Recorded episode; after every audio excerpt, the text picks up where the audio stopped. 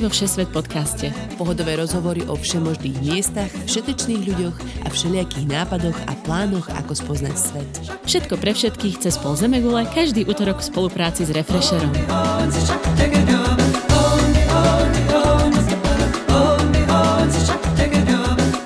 Ahojte, zdravím všetkých poslucháčov Všesvet podcastu. Moje meno je Nadia Hubočan a vítam vás v prvej časti nového roku 2021. Čaute všetci, ja som Tina Hamárová. Dnes budeme pokračovať v našej neplánovanej africkej minisérii a spoločne sa pozrieme do Namíbie. Nadin manžel Tomáš Namíbiu precestoval autom v decembri 2020. Tomáš do Namibie pôvodne ani neplánoval cestovať. Rok 2020 bol však nevyspytateľný a vďaka nespočetným zmenám v jeho itinerári sa nakoniec dostal do druhého najväčšieho kanionu na svete, pozoroval levy, slony či nosorožce, šoféroval po pieskových dunách s tvorcami Top Gearu a pri západe slnka griloval antilopie stejky.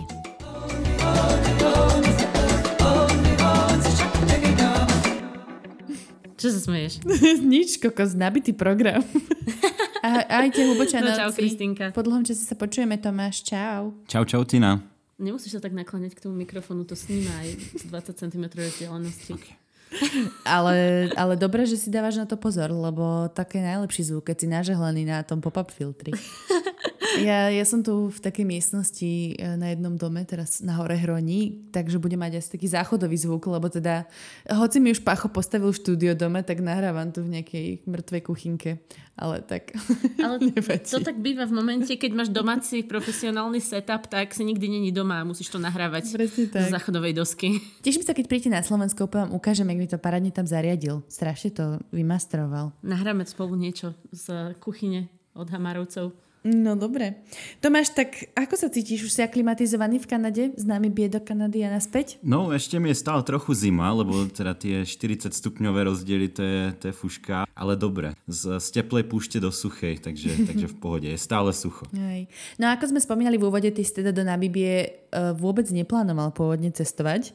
Tak o čo išlo? Ako vyzeral ten tvoj itinerár na začiatku a ako si sa vlastne dostal do tejto africkej krajiny? Hej, no to bol taký 2020 permanentne meniaci sa itinerár. Ako naša svadba. a ja som sa na to dokonca teraz musel pozrieť, lebo už som si to ani nepamätal, ale úplne pôvodne som plánoval ísť na Seychelles a na posledný závod Formule 1 tohto roku v Abu Dhabi, kde som chcel zobrať aj našu malú Alicku na takú mini rodinnú uh, dovolenku. Ale to sa samozrejme postupne menilo. Najskôr zrušili závod F1, potom Abu Dhabi zakázalo vstup komukolvek, než, než ten, kto sa vracia domov. Mm. Takže e, nakoniec z toho všetkého celého bola, bola Namíbia. A samozrejme som hľadal niečo, čo je keby v zime teplejšie mm. um, a zároveň nejaký výlet, ktorý, ktorý je taký dobrodružnejší. Mal som kamaráta, našeho spoločného kamaráta Davida, ktorý tam bol pár rokov dozadu na takom roadtripe s otcom, ktorý bol pôvodne inšpirovaný takou slávnou epizódou Top Gearu o jazdení v púšti v Namíbii. Mm-hmm. Takže takto nejak celé vzniklo. No a keď už si mal konečne buknuté tieto letenky do Namíbie, čo bolo strašné teda, akože naša domácnosť si prešla turbulentnými časami, keď sme volali aeroplánu, cez ktorý sa tieto letenky bukovali tak nás čakala ďalšia Odisea a to bolo tvoje vypisovanie s namibijskými úradmi, keď si riešil, kedy máš mať test, aký máš mať test, potom si nakupoval oblečenie do pušte. Prosím ťa, vysvetli, čo všetko si musel mať pripravené, než si vyrazil. Toto je teraz podcast na svatej manželky. Hey, no, ja tu budem zmierňovať situáciu. Pekné počasie vonku, nie? si náš terapeut, ty, ty na a, a čo mala? No. Jako? Nie, dobre, pokračuj, pokračuj. No, akože pôvodne ten výber Namibie začal tak veľmi optimisticky, pretože to fakt akože bola jedna z mála krajín, kde sa v decembri 2020 dalo ísť, lebo však samozrejme inde sa ani vôbec nedá ísť. Lebo je pandémia celosvetová. Už... Že vraj, no. No, no, vieš, on si Tomáš vie vybrať taký ten správny čas, kedy cestovať solo na tri týždne sám, nechať manželku a dieťa doma. Do, dobrý výber, dobrý. Um, a čo vaši? A čo, čo, čo rodičia? Jako? Nie, prepač, pokračuj. pokračuj. No. no každopádne, um, takže za- začala byrokratická odisea. Namibia mala podmienky vstupu jasné, potreboval človek mať PCR COVID test, ktorý nebol starší než 72 hodín pri vstupe. Hm. Čo teda pre mňa bol celkom logistický problém, pretože 40 hodín trvá iba dostať sa do Namibie momentálne zo západnej Kanady, keďže není veľa letov. Mm-hmm. Ale o tom ešte poviem niečo neskôr. Každopádne aspoň som vedel, že aký papier a razítko potrebujem mať, aby som sa tam dostal.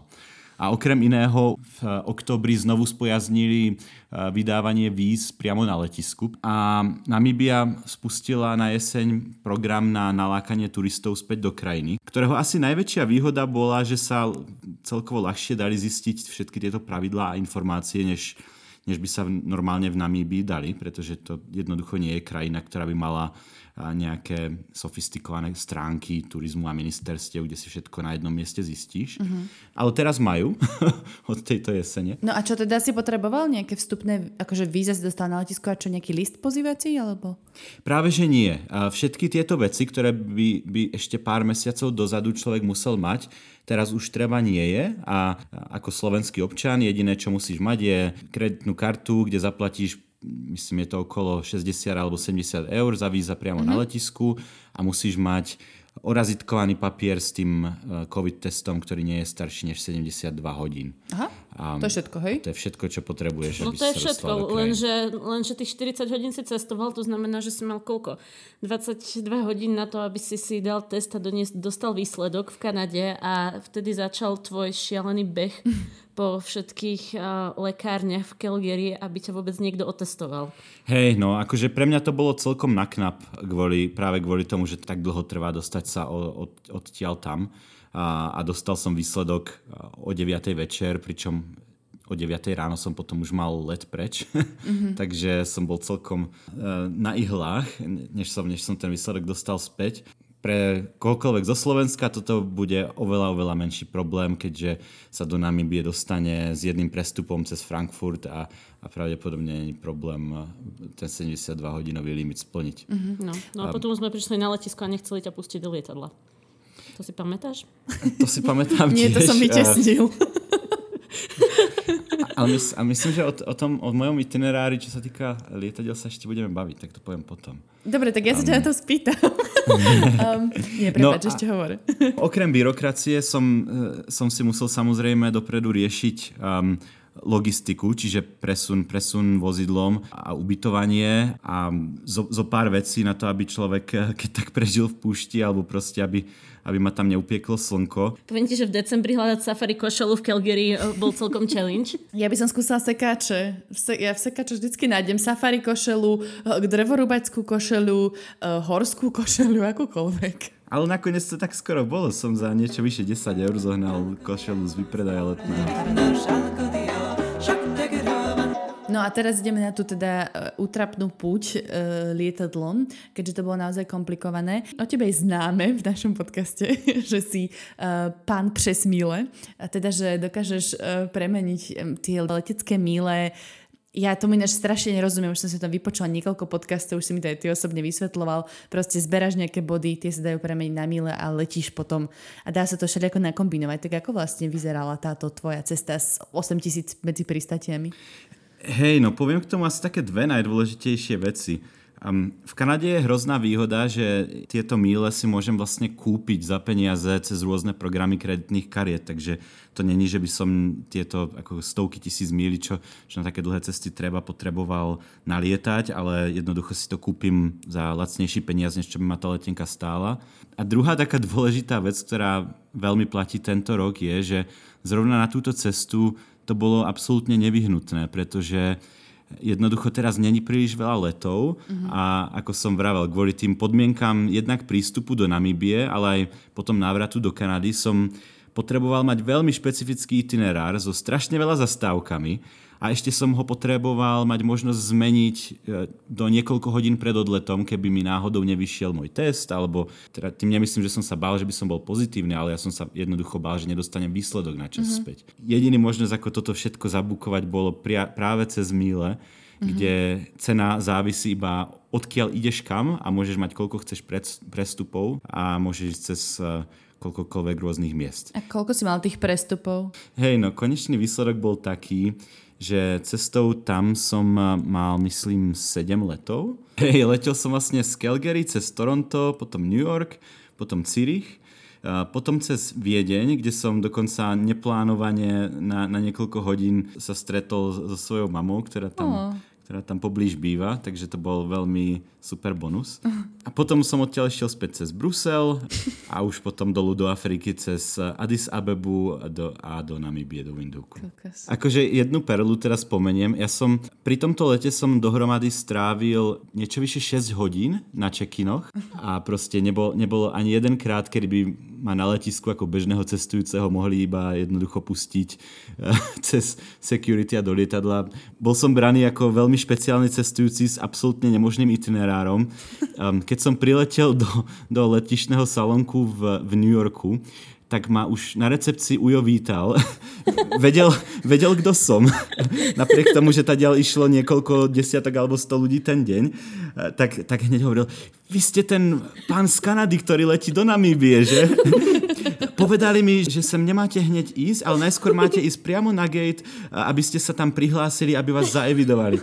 Tak som prišiel na ten gate, kde už čakali dve zamestnankyne a keď som jej povedal, že kto som, tak jedna tej druhej hovorí, to je on, on, on, na, on naozaj prišiel. A to si bol ešte len v New Yorku. To, čo si hovorili tetky v Cúrichu, to si ani neviem predstaviť. A v Bruseli. Hej, no, no presne. Takže, takže som bol očividne známy ako... Cestujúca výstava kuriozit. ako kuriózny cestovateľ, ktorý sa snaží prejsť cez nemožnú kombináciu krajín. No ale konečne sa teda dostávame do Namíbie. Koľko máme nahratého? 15 minút podcastu, mm. výborne. A je to teda najsuchšia krajina v subsaharskej Afrike, bývalá nemecká kolónia. No a než sa stala samostatnou, tak bola súčasťou Juhoafrickej republiky. To trošku našich vzletných fanfektov. A vďaka tomuto tu nájdete dedinky s nemeckými názvami, ale jazdiť sa stále bude na ľavej strane. Tomáš, aký bol tvoj prvý dojem, keď si pristal v Namibii v hlavnom meste Windhoeku? Ten dojem bol silný a asi hlavne kvôli tomu, že som išiel z tuhej kanadskej zimy do jedného z najteplejších miest momentálne na svete. Vystúpili sme z obrovského lietadla cez schodíky na malé letisko, kde sme prileteli ako prvý zahraničný let, myslím po troch alebo štyroch dňoch. Na mhm. letisku boli iba dva krásne private jety miliardárov z Ruska a z Mexika a inak vôbec nikto. Um, takže sme došli ako, ako taká nejaká expedícia do časti sveta, ktorá, bo, ktorá bola naozaj donedávna na pol roka uzavretá. A, a hneď prvá, prvá vec, ktorá sa mi stala, bolo, že mi nedošli kufre. Jo, Takže, tie safari košele. Samozrejme som zaplatil daň no. za svojich, hej, za svojich 7 letov. tak to je smola. Aj klobúčik sa stratil. No aj klobúčik. Aj také tie safari veľké, ten ďalekohľad safari, aby si mohol sloníky kúkať. No proste nič nedošlo. a musím hneď povedať, že asi som to trochu pre, prehnal s prípravou, pretože som zistil, že e, napriek tomu, že vo, veľ, vo väčšine sveta momentálne nefunguje skoro nič a všetko je zavreté, tak v by bolo všetko úplne v pohode, obchody boli dobre zásobené, otvorené a za hodinu a pol som si kúpil všetko, čo som vlastne potreboval, takže Takže druhýkrát už by som, by som to asi riešil priamo na mieste. Tu by som sa pozastavila nad tvojim e, plánom. Lebo ja neviem, už, určite som to spomínala už v nejakých podcastoch, že môj budúci manžel Pacho je absolútny milovník excelovských tabuliek a všetko máme rozpísané do podrobná, že kde sme boli, za koľko sme boli. Ale holy fuck, to čo si mal ty, to som teda ešte nevidela. Ja teda do, dostalo sa mi z kulárnych tajných zdrojov tvojej tabulky rozpisovej. A teda máš to krásne rozpísané. Trikrát spodné prádlo, trikrát ponožky. Teda myslím, že iba na ten let, hej, 40 hodinový. A potom pekne jedno polo, džínsy. Všetko tu máš na každý deň krásne rozpísané. Tak ja neviem, teda tieto stratené kufre ti museli rozhodiť tieto excelovské akože... biologické hodiny, nie? Akože počkaj, tu sa, toto sa normálne akože z juhoamerického plantážnika stal absolútny minimalista počas tohto výletu. Krásne to máš rozplánované. Akože no, akože... Pacho, Pacho posiela všetky svoje poklony. Takto, musím povedať, že nakoniec sa mi toto plánovanie naozaj oplatilo, pretože jediný dôvod, prečo som všetko kúpil za tú hodinu a pol, ktorú som mal pred zavretím obchodom a, a, a na ďalší deň ráno som mohol ísť už na svoju cestu, keď mi došli kufre, bolo práve to, že vlastne jediné, čo som si zobral, bol môj vytlačený papier a tam už som si iba odškrtával, čo si musím dokúpiť a potom mi nič nechýbalo. Takže, takže to plánovanie na niečo bolo a, a teraz strávil som fakt veľa času a veľa hodín plánovaním logistiky. Boli dva hlavné dôvody. Jednak som bol sám v krajine, kde není skoro žiadny telefónny signál a, a jednak som v tejto krajine, kde není telefónny signál, mal spať každú jednu noc na úplne inom mieste v ubytovaniach, z ktorých väčšina nemá, nemá ani internetovú stránku, takže, takže som to chcel mať všetko dobre naplánované. Jasné. No dobre, poďme na ten itinerár. Windhoek, čo znie, tak to, dobre to čítam, tak sa to píše, ale netuším. Windhoek? Windhoek. A to je hlavné mesto, hej? Áno, áno, je to Windhoek, je to hlavné mesto, jediné veľké mesto v Namíbii. Um, nie je turisticky zaujímavé, hlavne tým, že zvyšok Namíbie je, je úžasný a strašne zaujímavý, tak vo Windhoeku v zásade nič moc nie je. Ale je to jednak teda veľmi bezpečné mesto na podmienky, aké sú normálne v Afrike, ale hlavne tak všetko sa tam dá zohnať. Takže ak človek niečo nechce presúvať lietadlom do Namíbie, tak pravdepodobne nebude problém zohnať to vo Windhoeku a je treba si tam nechať prvý deň na, mm-hmm. na dozásobenie. A sú tam cesty. A sú, a sú tam asfaltové cesty, čo je veľká rarita v Namíbii. Mm-hmm. Odtiaľ si išiel teda kam? Takže celý deň som išiel na juh uh, smerom do Fish River Canyon. A to si šiel autom? Takým požičaným trakom, ktorý, ktorý som mal, mm-hmm, okay. uh, ktorý bol tiež dosť veľká nutnosť v Namíbii. Takže išiel som cez, cez polku Namibie na juh do, do Fish River Canyon. Fish River Canyon je druhý najväčší kanion na svete po Grand Canyone. Mm-hmm. No kto bol v Grand Canyone, tak si, si to vie predstaviť. Je to absolútna monumentálna veľká vec, kde jednoducho môžeš celý deň stráviť tým, že ideš pri obrovitánskej skalnej doline, ktorú príroda vymodelovala a čo bolo na tom pre mňa úplne najúžasnejšie bolo, že znovu porovnanie s Grand Canyonom, kde sa fakt tlačíš so všetkými čínskymi a, a, a inými turistami a, a máš, máš problém si, si nájsť dobrý výhľad a fotku, tak pri tomto kanione som bol jednoducho celý deň úplne sám. Som tam nikoho nestretol. To, to, bolo, to bolo niečo úza, úžasné mať mm-hmm. takto veľkú, krásnu časť Namíbie sám pre seba. Bol som jediný turista v celom, v celom tom kempe lomeno rezorte, e, ktorý má kapacitu asi okolo 50 ľudí normálne. Vlastne celý deň som strávil preskúmávaním tohto kanionu a potom takého Transfrontier Park, čo v preklade znamená e, vlastne hraničný park. Je to národný park, ktorý je aj v Južnej Afrike, aj v Namíbii a, a je zaradený v UNESCO jednoducho celý tento deň mi trvalo asi až do 3. alebo 4. po než som vôbec videl nejaké auto na ceste. No a odtiaľ si išiel do uh, toho malého banického mestečka, že? Áno, odtiaľ som išiel do mestečka Rošpina. uh, niekoľko hodín som išiel okolo rieky Oranie, ktorá je, tvorí hranicu medzi Južnou Afrikou a, a Namíbiou. Namíbia má iba, myslím, dve alebo tri rieky, ktoré celý rok tečú a, a sú akože naozaj rieky v našom slova zmysle, to znamená, je v nich voda. Mm-hmm. Pretože keď niekto povie slovo rieka v Namíbii, tak to normálne znamená vyschnutá rieka, kde dva dní za rok sa nájde nejaká voda. A zrovna táto rieka Orania aj tečie, takže som videl tečúcu rieku, wow. raritu. A, a potom som prespal v mestečku Rošpina, ktoré znovu ne, nebolo ničím zaujímavé turisticky, ale to bolo práve na ňom zaujímavé. Bolo to banické mestečko, kde už zrejme niekoľko mesiacov nevideli turistu. Taký ghost town, hej? Pra, ľudí tam bolo dosť. Je tam najväčšia investícia v posledných rokoch v Namíbii bola práve vedľa tohto mesta. Postavili Aha. tam novú baňu. A potom som na ďalší deň išiel do mestečka Luderitz, Um, Inak čo... tie pozostatky nemeckých názvov ma úplne zabíjajú, to je skvelé. Rošpina. Zrovna v mestečku Luderitz je ten nemecký názov veľmi pádny, pretože uh, Luderitz bolo práve miesto, kde tá pôvodná nemecká kolónia v Namibii vznikla. Uh-huh. No a ako keby najväčší dôvod, prečo tam vôbec ísť, je mestečko Kolmanskop, ktoré je asi 30 km odtiaľ.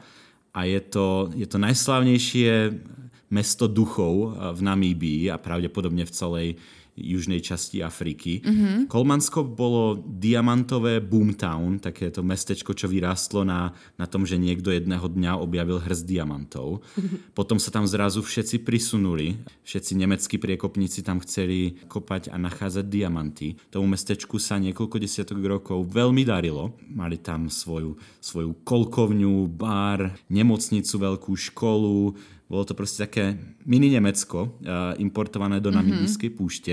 No a potom to zrazu všetko naraz skončilo, takže všetci odišli. Potom došli diamanty. Došli diamanty a teraz sa tam človek môže prechádzať niekoľko desiatok rokov potom, keď už to všetko zjedla púšť a je to absolútny fotografický raj, mm-hmm. čo zrejme zopakujem ešte mnohokrát, pretože Namibia je naozaj krajina fotografov. A, a proste ideš cez tie opustené budovy, kde už polku budovy zasypal piesok a sú tam ešte staré vane a umývadla alebo stoly, nábytok a tak ďalej. Strašne zvláštnu atmosféru to má. No a taký trik, ktorý poviem, e, ktorý mne teda ešte dvakrát zlepšil môj zážitok z toho bol, že normálne e, toto mestečko vlastne už o jednej po obede zatvárajú. Ale keď tam chceš prísť po jednej, tak si môžeš zaplatiť tzv. fotografickú túr, ktorá stojí asi dva alebo trikrát viacej než normálna vstupenka. Čo v... koľko asi? Neviem, koľko tam míňaš? Myslím, že... Myslím, že to bolo okolo 30 dolárov. Joj, to je málo, to je v poriadku, to je aj také slovenské ceny.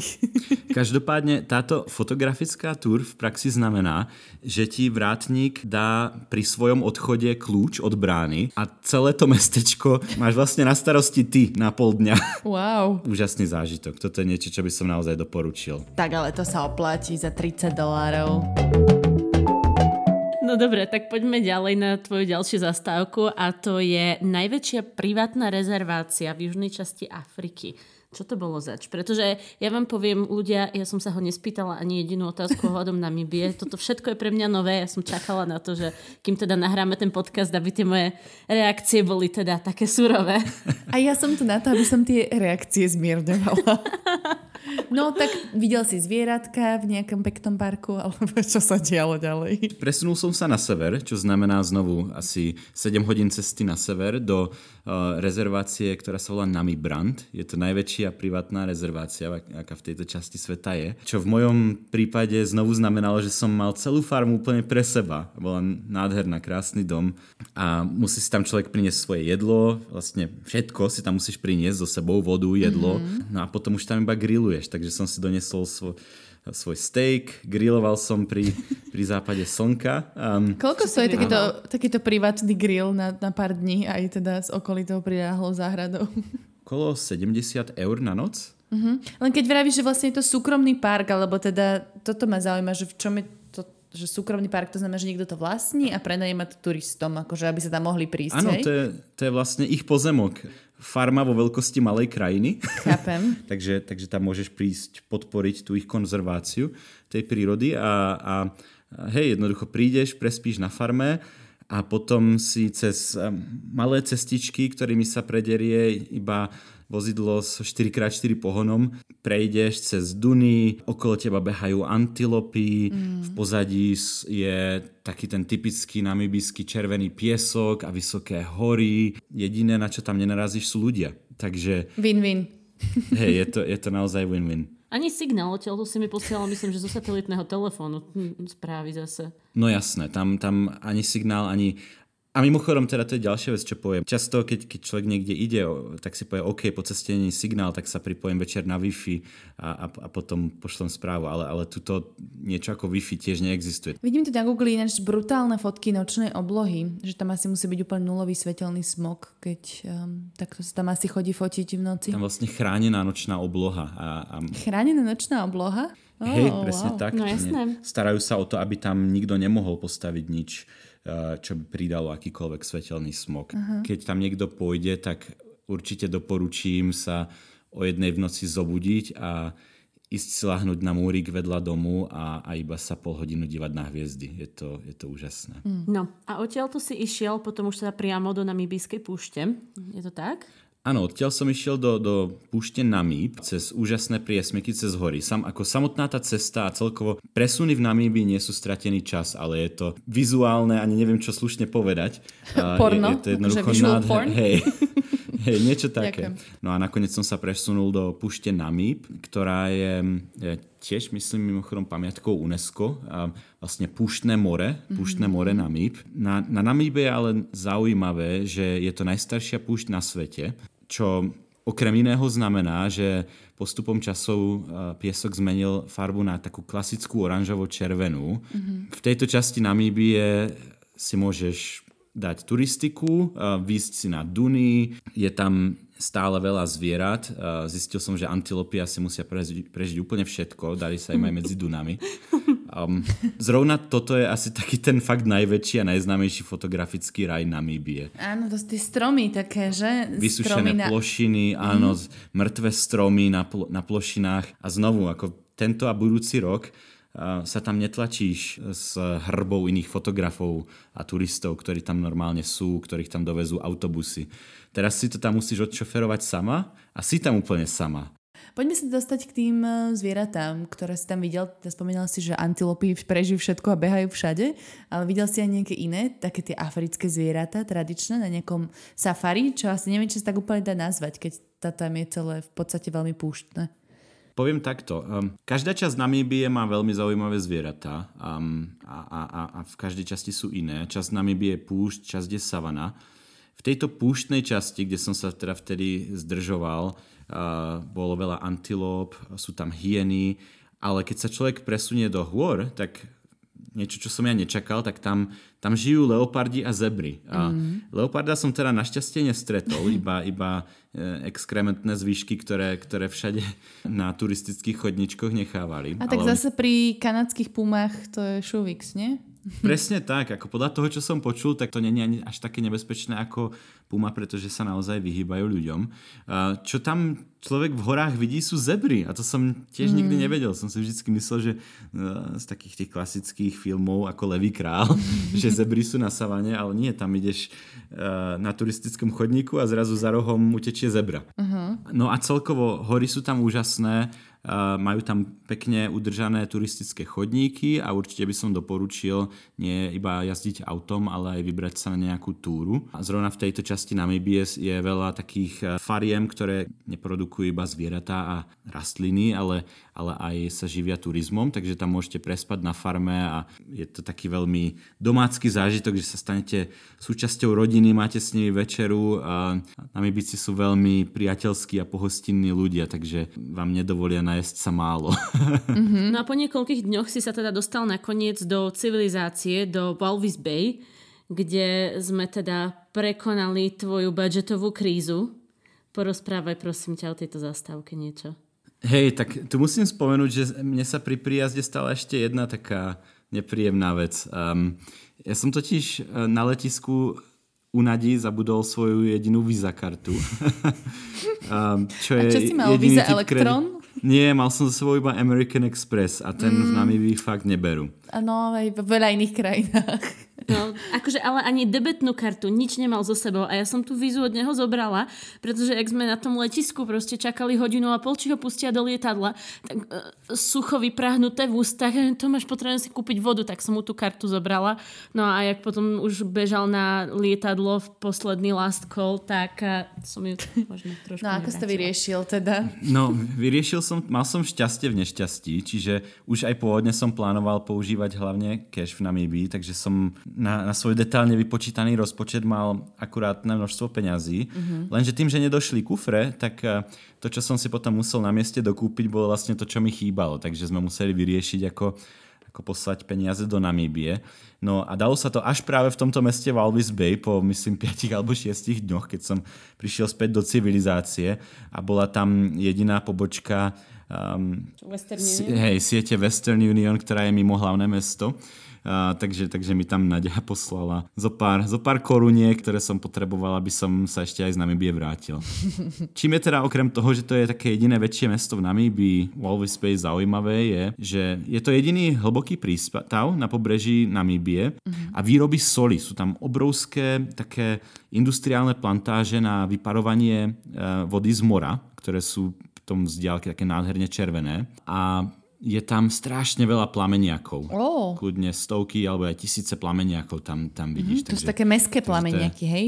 Áno, áno. A čo je pri Volvispe veľmi zaujímavé je, že je to ako keby jediná časť tej púšte Namíb, kde, kde si môžeš po- pozrieť aj to pobrežie tej púšte. Také, také chránené zákutie, alebo ako sa to Neviem, volá? to je to, kde boli tie mŕtve tulene? Nie, to nie, nie. To je, je, je to taká Tak nič. harbor, ako sa to volá. Prístav, Prístav. No, zátoka. Je, je to zátoka, hej, je to zátoka, a, ktorá je ekologicky veľmi významná a chránená. A je tam veľmi veľa vzácnych vtákov a dostaneš sa tam iba s niekoľkými špecializovanými firmami, ktoré majú vlastne povolenie voziť tam turistov. Ale nakoniec som zistil, že jedna z týchto spoločností ponúka aj takú ako keby urob si sám túr, čo znamenalo, že, by, že inštruktor išiel svojim autom pred mojim autom a naučil ma, ako sa vlastne zložito dostať po úzkej cestičke medzi oceánom a jednými z najvyšších dun na svete práve k tejto zátoke. A, a potom ešte súčasťou tej túr bolo, že, že sme išli priamo do púšte a naučil ma, naučil ma jazdiť v púšti. Čo z toho nakoniec vysvetlo, teda okrem toho, že to bolo lacnejšie než, než tá klasická túr, bolo aj to, že tento inštruktor bol zrovna človek, ktorý zaisťoval produkciu uh, show Top Gear. To je ináč teda show o autách, keby niekto nevedel. Ja, ja som to dosť dlho nevedel, úprimne. Cestujú, cestujú po svete s veľmi zaujímavými autami. No, mm-hmm. každopádne tento inštruktor, ktorý ma učil jazdiť po púšti, bol práve chlapík, ktorý im zaisťoval produkciu a takže to bol asi taký môj najväčší vôbec zážitok z celej, z celej tejto dovolenky. A Tam, čo tam po pelikánoch. výletu. A nejakej pušti jazdiť na autách. Chlapík je naozaj najlepším inštruktorom, akého som si kedy vedel predstaviť, takže keby sem niekto niekedy išiel, tak dám reklamu. Spoločnosť Sandwich Harbor 4x4 a, a inštruktor Harry vám dajú fakt akože najlepší zážitok, aký kdokoľvek, kto, kto jazdí autom, si vie kedy predstaviť. Spúšťali sme sa z niekoľko 100 metrov vysokých dún a to si proste predstav, ako keď si na lyžiach a prídeš tak, na taký ten najťažší dvojdiamantový svah, a z ústia toho svahu sa pozrieš dolu a vidíš pod sebou iba ten spád a chvíľku si predstavuješ, či ti tvoj život stojí za to a potom sa teda nakoniec rozhodneš spustiť. Takže toto bolo presne také isté akurát v aute. Sen každého malého chlapca. Tak prejdeme ešte zvyšok teda tej trasy. Išli ste, myslím, že niekam do hôr, na namibijský Matterhorn. To čo bolo? Hej, to je, to je hora Špickope, tadiaľ som vlastne iba prechádzal a je to, je to niečo, okolo čoho sa dobre ide a je to krásny výhľad z diaľky. A odtiaľ som išiel cez takú ako keby primorskú časť tej púšte Namib, ktorá sa volá Skeleton Coast. A Skeleton Coast sa volá kvôli tomu, že tam kedysi havarovalo strašne veľa lodí. To je taký miestny bermudský trojuholník. A dodnes tam vlastne na tom pobreží vidíš vraky starých lodí, kostry slonov, ktoré sa, ktoré sa ku pobrežiu dostali. Je tam taká kolónia, kde sú tisíce tuleňov, ktorých, to, ktorých si môžeš pozrieť a, a také proste zaujímavé pozostatky tých um, minulých expedícií. Je tam opustený ropný vrt, ktorý, ktorý sa mi strašne lúbil, takže znovu nie, niečo pre fotografov. Je tam, je, je tam čo fotiť. Mad Max, hej, niečo na ten štýl. Presne, presne tak to vyzerá, niečo ako Mad Max. Cool. A, a znovu, žiadni ľudia. Toto je ešte proste viacej pustá časť krajiny, než tá, o ktorej som hovoril predtým. Som sa skutočne dostane veľmi málo turistov. Skeleton Coast tomu celkom napovedá, že to bude veľmi opustené. A bez ľudí, alebo bez žijúcich ľudí. Tak, tak. Odtiaľ som potom išiel na, na východ, kde je ďalšia pamiatka UNESCO v Namíbii, ktorá sa volá Twiffle Fontaine, čo v preklade znamená... Twiffle Fontaine. Aj tie názvy sú Fontaine. Čo Topka. v preklade myslím znamenalo miznúci prameň a ak si myslíte, že to je um, krklomný názov, tak v miestnom uh, klikovom jazyku Damara sa, sa tento Twiffle Fontaine uh, pôvodne volá Uri Ice. Aj s tými zvukmi? No jasné, a to mi akože sprievodca vys- vysvetľoval asi 10 minút, ako to mám správne kliknúť. A čo tam teda je, okrem toho, že to je prameň mladosti, čo hľadal striko drž groš? Sú tam 6000 rokov staré rytiny na skalách a malby, Jaj, a, bože. pretože kedysi tam bolo veľa vody, takže to bola taká základňa pre prahistorických lovcov.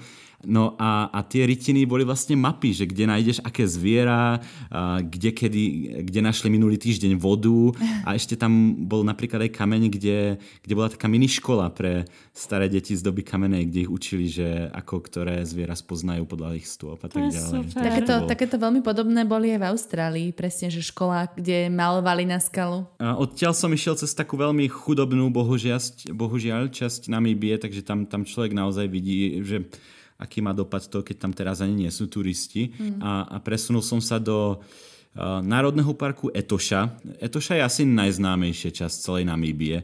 Etoša je národný park, ktorý sa jednoducho dá popísať jedným slovom. Safari. Oj, to Takže tam, tam ideš na zver. Tam ideš na zver. Mm-hmm. Um, má vyše 20 tisíc km štvorcových, je obrovský. To je ako polka Slovenska, nie? Tam proste, tam je toľko zvierat, koľko si ani nevieš predstaviť. Um, zrovna ten december bola dobrá časť roku, pretože to je koniec suchej sezóny a tie zvieratá sa ešte viac než obvykle zhlukujú okolo oáz a zdrojov vody. Takže proste prídeš ku zdroju vody a tam sa zrazu prihrnie stádo 30 slonov. Mm. Um, predtým tam bolo 5 nosorožcov, ktoré sa bili a tí sa zrazu s rešpektom vzdialia a utečú a nechajú sa tých slonov tam napiť. Potom tam pomedzi tým príde opatrenie na kraj hyena, aby tých slonov, slonov nenarušila. 100 metrov ďalej veľmi e, so veľkou sebadôverou sedí lev, pretože toho nič nehne. A je to teda taký true Lion King, hej? Že to tak Je, vyzeralo. hej, presne. v čom je úplne iná, než hociaké iné safari kdekoľvek inde v Afrike. Toto je, pokiaľ viem, jediný taký väčší safari park, kde e, nechodíš so sprievodcom. Aspoň teda málo kto tam chodí so sprievodcom. Čiže si tam bol sám? Sám autom? Áno, áno, sám tam jazdíš autom a na to je ten park uspôsobený. Wow. Samozrejme ťa všade upozorňujú, aby si z toho auta nevychádzala, aby si zostala v tom aute, mm-hmm. ale na rozdiel od Botswany alebo Serengeti alebo hoci kde inde, tam nechodíš e, na nejakom traku na korbe so sprievodcami, s puškami, ale jazdíš sama a, a to, je, to je podľa mňa na tom tiež super. No tému logistiky sme už celkom solidne načali, ale čo som sa chcela spýtať a viem, že sa pri tom strašne opustíš, je tá jazda autom, pretože ty si si prenajal trak, čo je proste také riadne terénne auto a muselo mať nejaké špeciálne fičúry, nie? Že si tam furt nejaký tlak riešil. Akože musím povedať, že to, to nebol luxus, ale nutnosť. E, Ten itinerár, ktorý som mal, by sa nedal uh, spraviť bez veľkého Toyota traku. A, a čo musel mať, alebo čo je dobré mať? Jednak je dobré si vybrať požičovňu, aby ste nedostali starý trak, ktorý sa vám niekde pokazí, alebo mu vyfučí pneumatika, pretože v Namíbii nechcete byť niekde uprostred ničoho a čakať na pomoc. Teda kľudne, ak niekto pôjde, tak nás skontaktujte, rád doporučím. Mm-hmm. Okrem teda samotnej kvality vozidla je dobré mať fakt dobré gumy, pretože ja som napríklad za tieto dva týždne prešiel uh, necelých 5000 kilometrov a skoro všetko z toho bolo na štrku. To To, je znam... ako Eliška s týmom na bicykli. Cez, cez mesa. Hej, len akurát som pri tom toľko neschudol, bohužiaľ. um, Keď si tam vyžeral antilopy, hej no. Presne, no. A, takže je, je dobré mať fakt dobré pneumatiky a ešte mať aspoň dve naviac. Mm-hmm. Je, jedné náhradné koleso zrovna v Namíbii nemusí byť dosť. A ja som mal dve a bol som za to rád. A jeden z dôvodov, prečo som nemusel meniť gumu a prečo som nedostal defekt, bolo, že som mal svoj vlastný kompresor v rámci toho auta. Keď totiž idete z asfaltu na tvrdý a suchý štrk, na hĺbší a mekší štvrk a potom na piesok, tak je fakt dobré meniť tlak pneumatík. Čiže vypúšťať a dopúšťať. Tak, následne. presne. Na, na, na kameňoch musíš dopúšťať a akože fakt som každý deň niekoľkokrát jednak kontroloval tlak a aj som ho celkom často menil. A, a to je dobré si zistiť, že ako keby čo, čo kde ako človek má robiť. No a ešte sa to aj bavilo. A ešte ma to aj to bola bavilo. najväčšia hej. výhoda. No a, a túto dám veľmi dôležitú radu. Nepočítajte s tým, že budete mať taký dojazd, aký vám píše auto, potom môžete zostať niekde uviaznutý. V Namíbii je jedno základné pravidlo, keď vidíš pumpu, dotankuj. Nosil si aj kanister so sebou, nejaký extra pre istotu? Ja som nenosil, ale súčasti Namíbie, kde, kde to je jednak nutné a jednak tam nemôžeš ísť iba jedným vozidlom, ale musíš mať minimálne tri práve kvôli tomu, že tam nie je kde dotankovať a keď sa ti niečo pokazí, tak musíš mať niekoho, kto sa vie vrátiť pre pomoc, mm. pretože tam nikto iný nepríde, kto by ťa zrazu našiel na tej ceste. A čo sa týka ubytovania, Naďka už spomínala, že bukoval tie ubytovania cez neviem čo, keďže to je asi naozaj veľmi komplikované. Mm, Tak skús najprv popísať to vlastne cez čo si to ty zháňal, to ubytko a cez čo by si to aj odporúčal. A potom sa môžeme dotknúť toho, že v Namibii je vraj veľmi populárne stanovať. A vraj sa stanuje rovno na tých korbách aut A, tak ako to vlastne bolo s ubytovaním? Za normálnych okolností a v iných rokoch je Namibia, čo sa týka ubytovania, celkom drahá krajina. Takže pokiaľ nechcete byť v stane, ale, ale mať strechu nad hlavou, tak to tam nie je úplne lacné. Ale 2020 je naozaj výnimka a to bol hlavný dôvod, prečo som nakoniec nestanoval, ale, ale bol som eh, v rôznych týchto rezortoch. Teraz sú tam naozaj lacné ceny. Daj nejaké porovnanie. Um, by som povedal, že tak 30 až 40 toho, čo normálne v turistickej sezóne zaplatíš. E, tam teraz stojí ubytovanie. Mm. Od 30 do 60 eur tam, tam určite teraz zoženieš rela, relatívne dobré a luxusné ubytovanie. Na osobu, hej? Je to na osobu. Tam sa pripláca mm. za druhú osobu, čo som teda ja riešiť nemusel. A, ale není to zároveň tak, že by si platila dvojnásobok. Je to proste, ja neviem, asi platíš možno dve tretiny tej plnej ceny, keď mm-hmm. si iba sama. Mm-hmm. No a kde si to teda našiel? Ďalšia zlatá rada. V Namíbii e, som mal zatiaľ najlep- najlepšieho turistického sprievodcu, akože tú knižku Bedekrovu, akú som kedy za celý svoj cestovateľský život mal. Kdokoľvek tam pôjde, tak veľmi, veľmi doporučujem, kúpte si, volá sa to Brad, B-R-A-D-T, uh, sprievodca po Namíbii. Uh-huh. To je v zásade jediný zdroj informácií, ktorý vôbec potrebujete. Je to oveľa lepšie než internet a zrovna na ubytovanie je to naozaj dobrý zdroj informácií, pretože ten chlapík bol v každom jednom ubytovacom zariadení v Namíbii, skoro so všetkými sa pozná osobne a, a máte tam tak dobré rady, aké vám ani TripAdvisor fakt nedá. Ani tento podcast. Uh, hej, presne. Ten, táto knižka bola fakt dobrá a vďaka nej som sa vedel ubytovať aj na miestach, ktoré na internete poriadne nenájdete. No a keď to nenájdem na internete, tak tam volám na číslo, ktoré nájdem v knižke, tak? Alebo iba dojdeš a a dúfaš, hej? A aj to sa dá, ale určite by som doporučoval riešiť dopredu, keďže často není proste iná možnosť. Um, Nejaké e-maily si mal, nie? Um, hej, akože na e-maily, e-maily tam samozrejme fungujú a odpovedajú, ale keď chceš niečo zistiť hneď a, a porovnať možnosti rýchlo, tak určite doporučujem volať. Na to, na to, sú, na to sú lepšie zvyknutí. No a pokiaľ, pokiaľ nechcete ísť do rezortov alebo rôznych tých striešok nad hlavou, eh, tak stanovanie je v Namíbii veľmi populárne, ale nie je to také stanovanie, ako si predstavíte eh, v Európe alebo aj tuto v Kanade, že proste človek si berie so sebou stan a potom si ho rozhodí na, na kusku zeme. Um, tam, keď sa povie stanovanie, tak to obvykle znamená stanovanie v rámci traku, toho pick-up traku. Uh-huh. Je častejšie, keď si niekto požičia tento pick-up track, je, je mať trak so stanom, než iba samotný ten trak. A čo to znamená, je, že máš vlastne stan zabudovaný v rámci toho vozidla, potom to tam tak rozhodíš na streche uh, a tam prespávaš.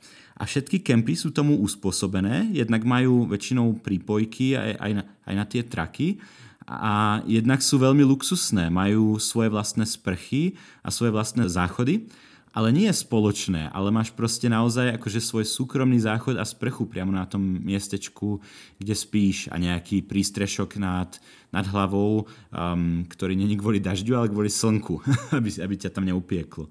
No a prosím ťa, aké sú v nami byť ceny? Na akú cenovku sa... Teda nemusím sa pripraviť, už sme to, za, už sme to zaplatili, ale koľko ťa toto celé vyšlo? No okrem toho, že teraz je tam ubytovanie veľmi lacné a okrem toho, že vozidlo je tam jedna z najväčších položiek rozpočtu, jednak mm-hmm. samotné vozidlo a jednak palivo, tým, že sú tam veľké vzdialenosti, tak všetko ostatné je tam veľmi, veľmi lacné. Takže momentálne je Namíbia celkom dobrá a nízkorozpočtová destinácia. No a to stále neodpoveda na moju otázku. A v, úplne v pohode sa tam naješ za 3, 4, 5 eur v reštaurácii, dáš za jedlo um, alebo aj menej, keď si iba kúpiš sendvič na pumpe. No to je fajn, ja, akože to, tie lacné položky to chápem, ale čo tie väčšie, akože auto a tak, že koľko ťa to teda vyšlo? Nemá, nemám ťa ako zachrániť, otázka je priama. Nemáš, no. Otázka no. čaká na odpoveď. Na telo, mm. je to tam. Auto, um, za, za, za ten trak počítajte plus minus 400 eh, amerických dolárov na týždeň a nesnažil by som sa zrovna na tomto moc ušetriť, pretože pravdepodobne nakoniec zaplatíte viacej za akékoľvek opravy, ktoré bude na nekvalitnom traku treba. Diesel tam stojí nejakých tých 70 eurocentov na liter. Mne sa ľúbi, ako on to radšej rozpoložkováva, než keby povedal jednu celú cenovku, lebo spolieha na to, že to nespočítam. Ale my máme tvoju no, tabuľku, Tomáš, nezabúdaj, ja som tú cenu videla. To nejak vymačkneme z neho. No tak koľko, povedz celé, dohromady, sakum prask. Ja sa nenahnevám. Tri týždne. Celé dohromady za, za necelé 3 týždne to bolo, uh, myslím, 3,5 tisíca kanadských dolárov, takže Cez 2000 eur. niečo cez, niečo cez 2000 eur. No. No ale pričom keby ste mali auto viacerí ľudia, keby ste človek rozdelil a stanoval a tak, tak určite sa, tie, sa to dá stisnúť, si myslím, že kľudne aj na polovičku, či? No, na, možno aj na menej. Akože videl som veľa ľudí, veľa mladých nemeckých turistov, ktorí boli traja, štyria v jednom aute a potom ťa to stojí možno tretinu z toho na osobu, mm-hmm. by som si tak typol. Super. Je, dá, dá sa to fakt veľmi rozumne. No. Challenge accepted. A prosím ťa, posledná otázka, než sa ešte posunieme k záveru a to bolo, aké najlepšie jedlo si jedol v Namibii, lebo to si neodpustím.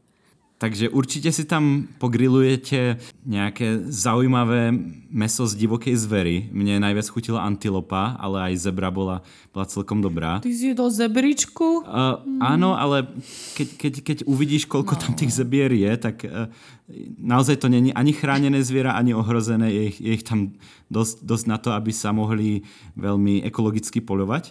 A to si normálne proste človek kúpi v obchode a to si tam ugriluješ a potom pri mori úžasný seafood. Akože také ústrice už som strašne dlho nemal. Mm-hmm. No a neposledne sušené meso, keďže sa ďaleko človek musí presúvať a často musíš mať veci na 2-3 dní, tak majú hrozne veľa dobrého sušeného mesa. Či už z antilop, kráv, zebier, prasiatok, zo všetkého možného si vieš predstaviť, tak sušené meso tam hrozne fičí v Namibii. Čiže majú an- antilop, antilop jerky?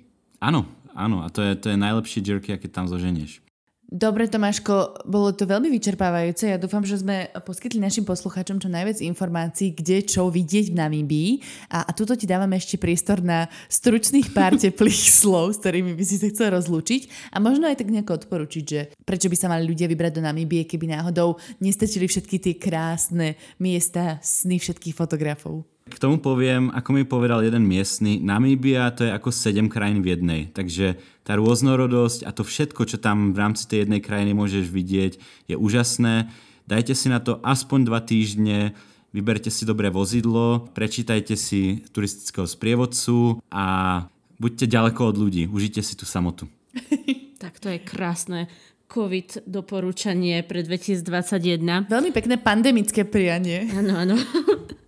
A týmto to ukončíme, čo Kristinka? Ja myslím, že už áno. Akože ešte by som potiahla ďalších 40 minút, ale, ale už možno aj nie. Akože Tomáš toho má v talári toľko, že nehovor dvakrát, ale ja by som týmto poďakovala teda aj za tvoj input, Veď ja Tomáško. viem, on sa tak pekne pripravil. No, veľmi mal poznámky, ani všetky nestihol prečítať, som mu niečo z toho vymazala. Ja vám ďakujem za poznávanie znovu. Konečne mi Nadia dovolila rozprávať vyše hodinu o Namibii. Tešil sa na to sa celé Vianoce. chudák celé Vianoce držať. Už úplne nevládal, chodil, písal si poznámky. To preto toho mal No veľa. už sa ma pýtal, a kedy to budeme nahrávať? A kedy to budeme nahrávať? Už si mi poslala ten scenár. No tak už teda konečne. No, pretože si mu dala A- taký veľký priestor sa pripraviť, tak sa fakt dobre pripravil. Hej, hej, hej, ďakujem ešte raz, že si sa ku mňa aj ty, Kristinka, pripojila, aj ty, Tomáško, že si nám porozprával. Ešte raz všetko dobré do nového roku 2021. Dúfame, že budete cestovať v zdraví a radostne, pokiaľ a, pandémia dovolí. A že nám budete verní aj tento rok. Tešíme sa na ďalšie epizódy s vami. Áno, a ak ľudia nám o tom píšte, keď sa niekam vyberiete, my vždy radi čítame všetky vaše správy, nájdete nás samozrejme na sociálnych sieťach, na Facebooku, na Instagrame ako Všesvet podcast, alebo nám môžete napísať nejaký e-mail na všesvetpodcast.gmail.com To sme tu už dávno nemali, túto e, menovačku sociálnych sietí. Áno, áno, A- hodnote nás 5 hviezdičiek, prosím, prosím pekne, nech sme stále top. Máme konkurenciu silnú. Hej, takže tešíme sa na vás aj v, dro- v roku 2021, budeme stále spolu virtuálne a snáď už aj reálne cestovať. Tak, majte sa krásne. Dobre, tak ďakujem vám pekne do Kanady. Ďakujem za pozvanie, šťastný nový rok. Posielam pozdraví aj všetkým poslucháčom. Čaute. Čaute, majte sa.